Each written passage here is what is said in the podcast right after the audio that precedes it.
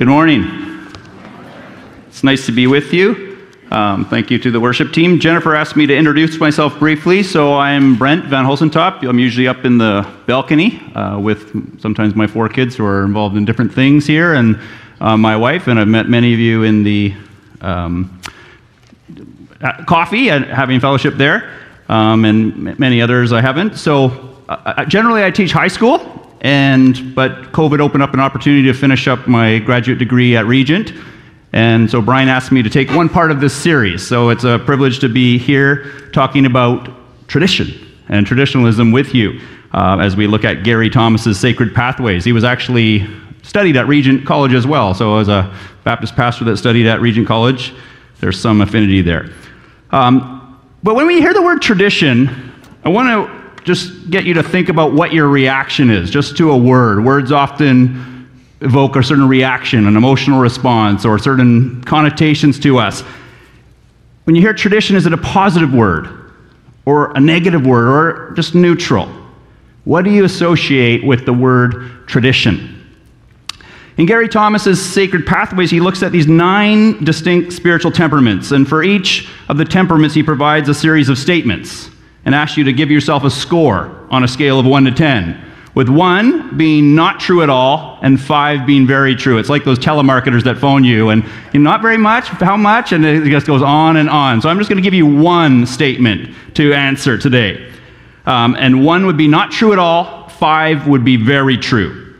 So this is the one statement. The words tradition and history are very appealing to me. The words tradition and history are very appealing to me. One to five. I'm not sure if we're allowed half marks. I think my temperament would want a half mark in there, 0.5 on something.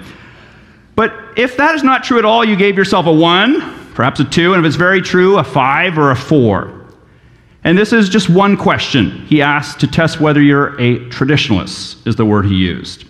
And perhaps if you're feeling that you scored high, you might feel rather sheepish or guilty sitting here in a fairly informal and non liturgical church.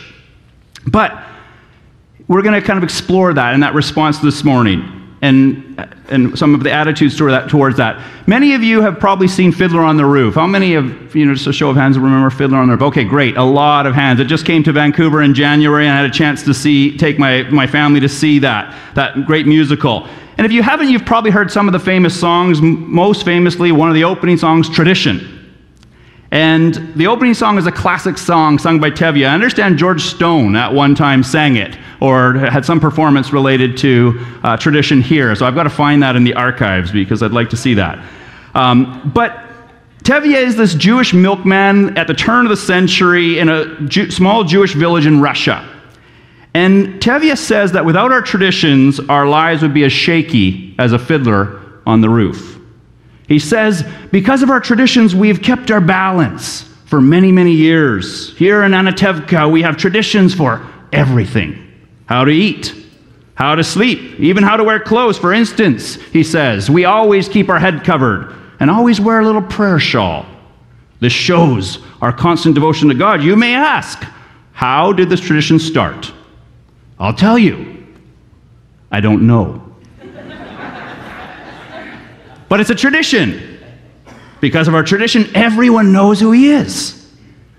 And for Tevye, who's facing such radical change in his world, and daughters that are kind of bucking some of the traditions and challenging some of the traditions, he desperately holds on and clings to these tradition, traditions as a way to give stability and structure. And it can be very humorous, but also very poignant and tragic in many places in this musical.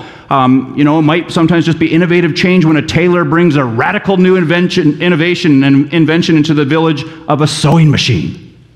And everyone's like, what is this? Um, but much more serious ones as, as well as he's facing these changes. But tradition was something for Tevye that was positive tradition. And we might kind of smile and be amused at it and find it kind of quaint and cute. But for many Christians, tradition is a much more loaded word with many negative connotations. Traditionally, for some, it has been seen as a bad word, a, you know, triggering word. In many Protestant churches and free churches and some Baptist churches, there's often this deep suspicion of tradition. We reject here's one statement we reject all traditions and rely on scriptures alone. Many have heard that sentiment reject all traditions. And I spent many years within a denomination that refused to see itself as a denomination. right? And, and this was a common sentiment. We have no traditions. We simply follow the Bible and New Testament principles. But in reality, there were a lot of unacknowledged traditions and many practices that originated not in the Bible, but in Plymouth, England at the beginning of the 19th century. And I know there's some, some in here that come from some of that background, so they understand exactly what I'm talking about.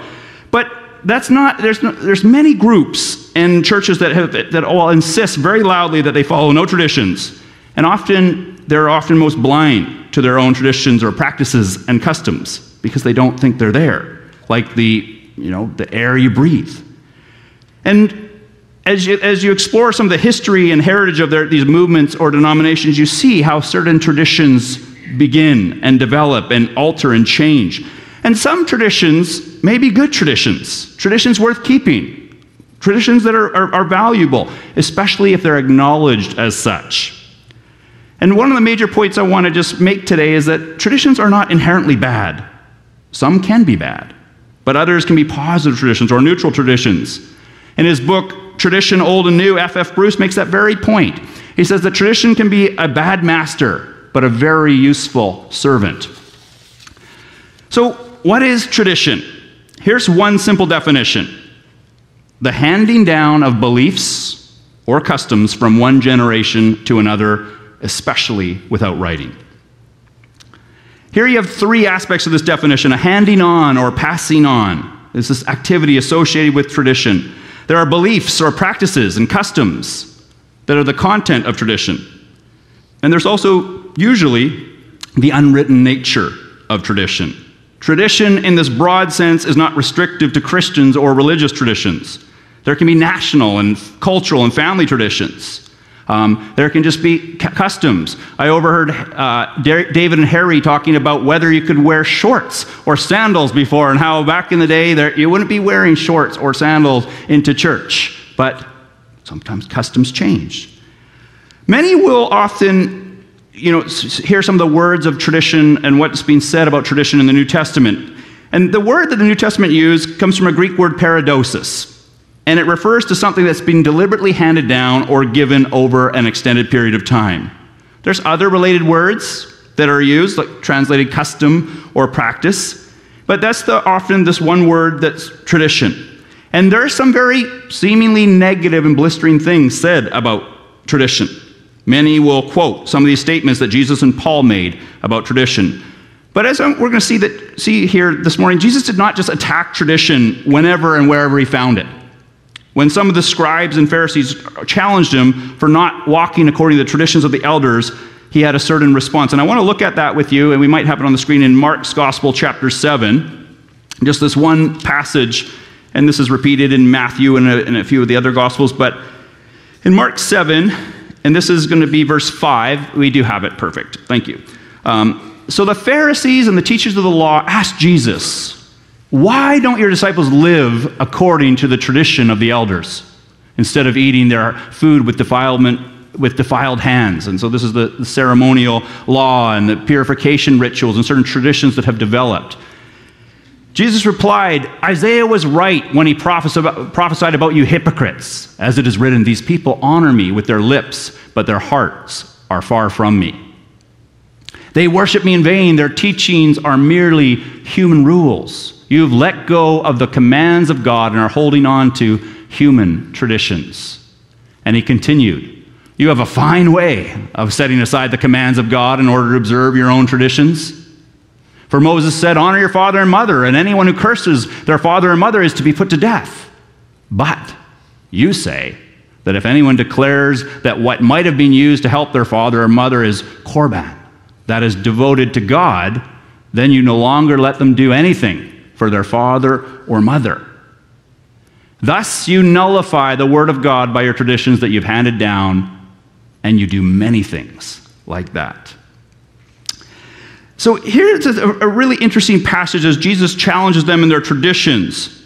Not because they were traditions, but because they were used to nullify or cancel the Word of God. And he gives us one very interesting specific example of the command honor your father and mother, this element where he, he speaks of love of God and love of neighbor, but this element of the, uh, of the Torah, this essential command honoring your father and mother.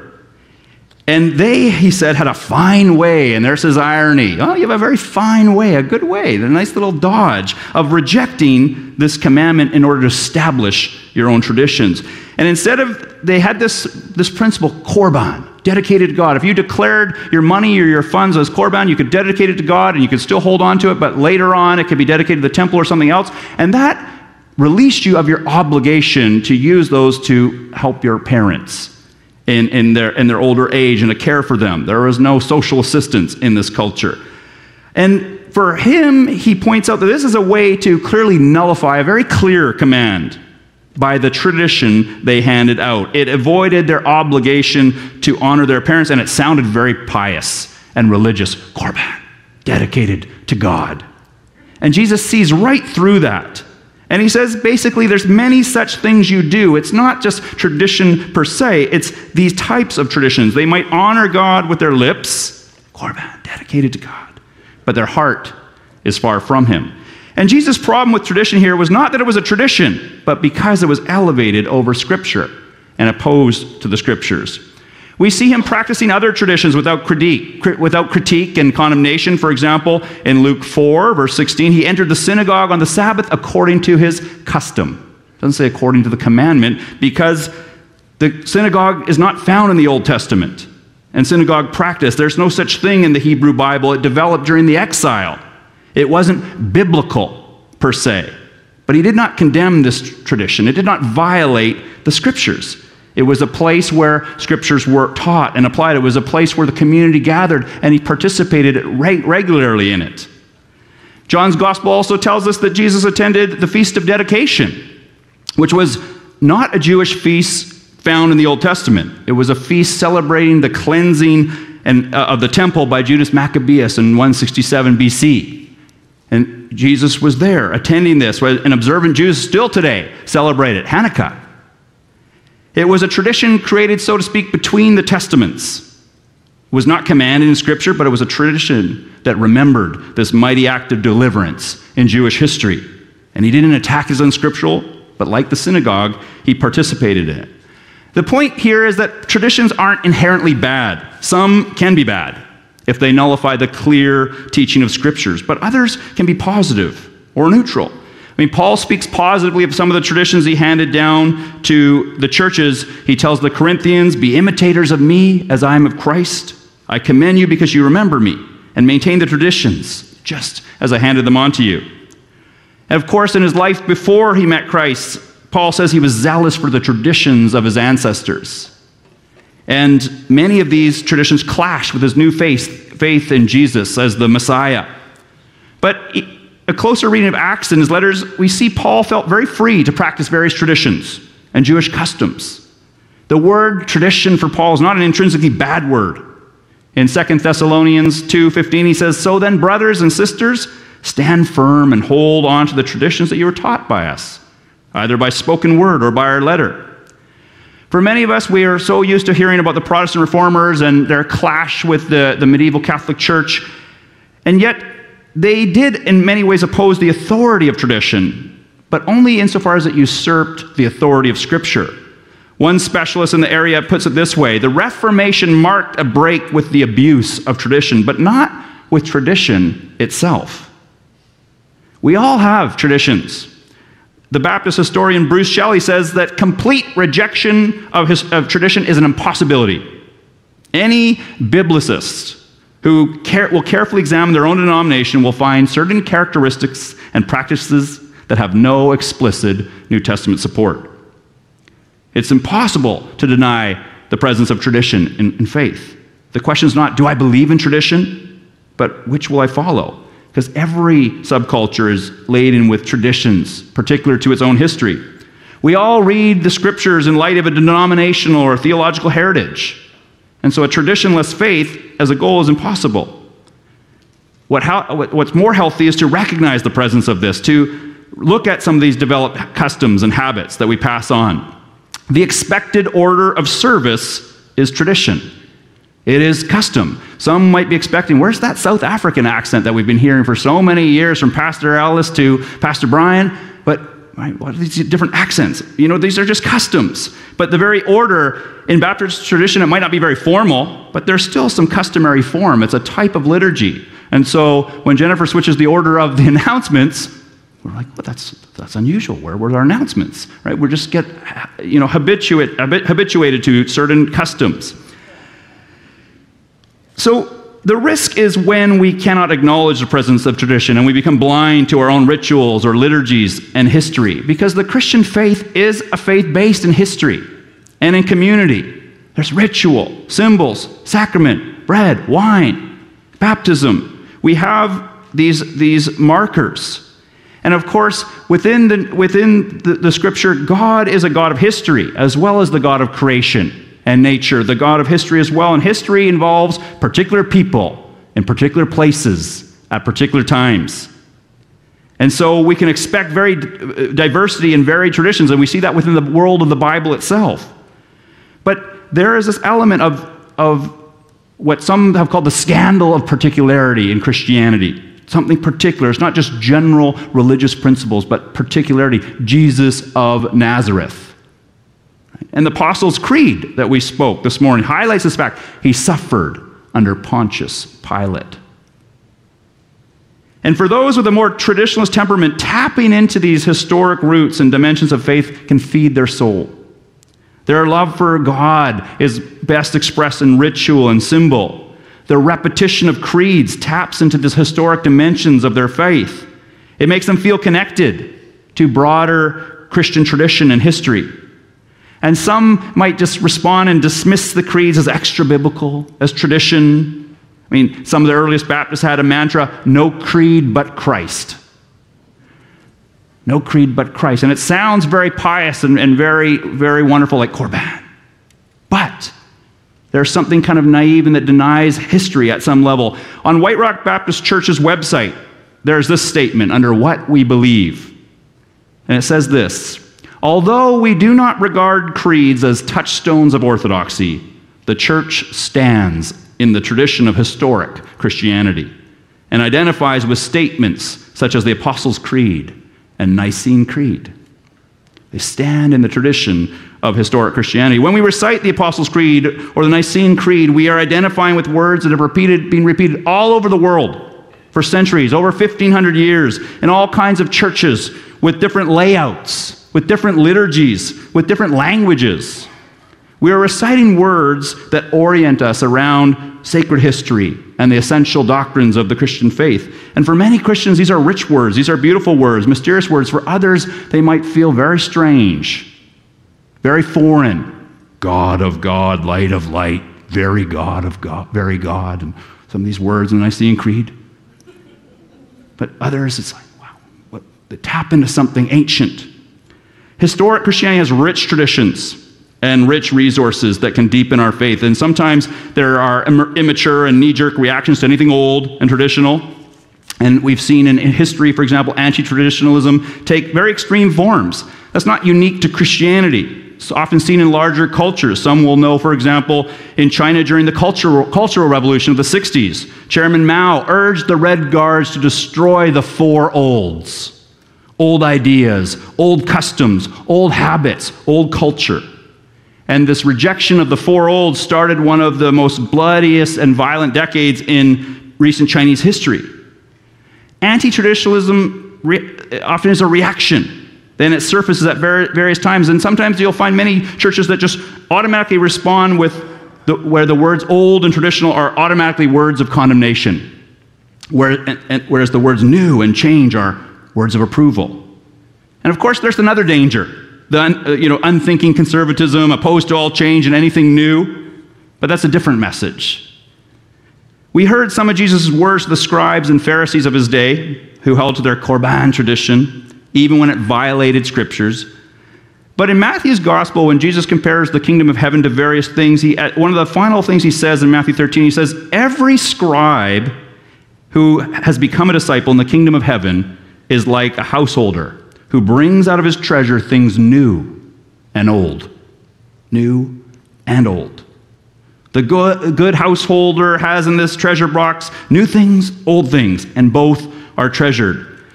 Leon Morris says it's the temptation of both the radical and the conservative to value the one too highly and the other too lightly. New and old. Jesus is pointing out that there are fresh insights that are valued. There are also teachings and traditions that have stood the test of time. So, whether it's a prayer book or a hymnal, Gregorian chants or gospel music, silent retreats or noisy Sunday schools, a cathedral or a chapel, a prayer meeting or a potluck, traditions can have value. All these are traditions, they can have value, and all can have dangers. I'm not sure what, what the danger of potluck, food poisoning perhaps, but, um, but all can have value and all can have risks. But the major question when we assess some element of Christian tradition in a particular circumstance is not whether the practice is ancient or contemporary.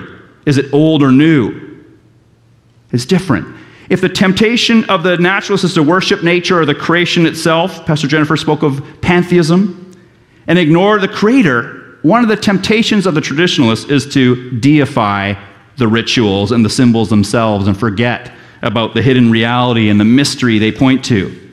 It's a temptation to focus on the external elements of religion, neglect the internal motivations of the heart. Jesus quoted the old words from the prophet Isaiah These people honor me with their lips, but their heart is far from me. As one writer puts it, hallowed traditions can easily become hollow traditions. Rituals can become empty rituals when they're divorced from life and love, and traditions can become merely traditionalism. Few have expressed this better than the church historian Jaroslav Pelikan in his very famous sentence Tradition is the living faith of the dead. Traditionalism is the dead faith of the living. Tradition, tradition is the living faith of the dead. Traditionalism is the dead faith of the living. And the problem becomes not the traditions per se, but traditionalism. Tradition as the living faith of the dead can take us beyond our individualism, beyond our moment, beyond the superficiality of fads and trends. It can put us in conversation with our spiritual ancestors, the great cloud of witnesses that doesn't just stop at the end of Hebrews 11. It can move us beyond presentism and what one calls the narcissism of the now. I'm not sure how you scored yourself in that survey statement. The words tradition and history are very appealing to me. My temperament would probably give myself a 2.5. If you gave yourself a 1 or a 2, I hope you'll see that tradition is not a bad word. And remember that we stand in the tradition of historic Christianity. And of course, there may be one tradition that you love, and that is the unwritten tradition that sermons should not go too long. And so, because of that tradition, we are going to close in prayer. But for those that give themselves a five, and most resonate with the traditionalist temperament, I'm going to close by reading a traditional liturgical prayer that has been read in churches for several centuries. And so let's, let's pray as the worship team comes up together. Almighty God, Father of all mercies, we, your unworthy servants, do give you most humble and hearty thanks for all your goodness and loving kindness to us and to all people. We bless you for our creation preservation, and all the blessings of this life, but above all, for your inestimable love. In the redemption of the world by our Lord Jesus Christ, for the means of grace and for the hope of glory. And we beseech you, give us that due sense of all your mercies, that our hearts may be genuinely thankful, and that we show forth your praise, not only with our lips, but in our lives, by giving up ourselves to your service and by walking before you in holiness and righteousness all our days, through Jesus Christ our Lord, to whom, with you and the Holy Spirit, be all honor and glory, world without end. Amen.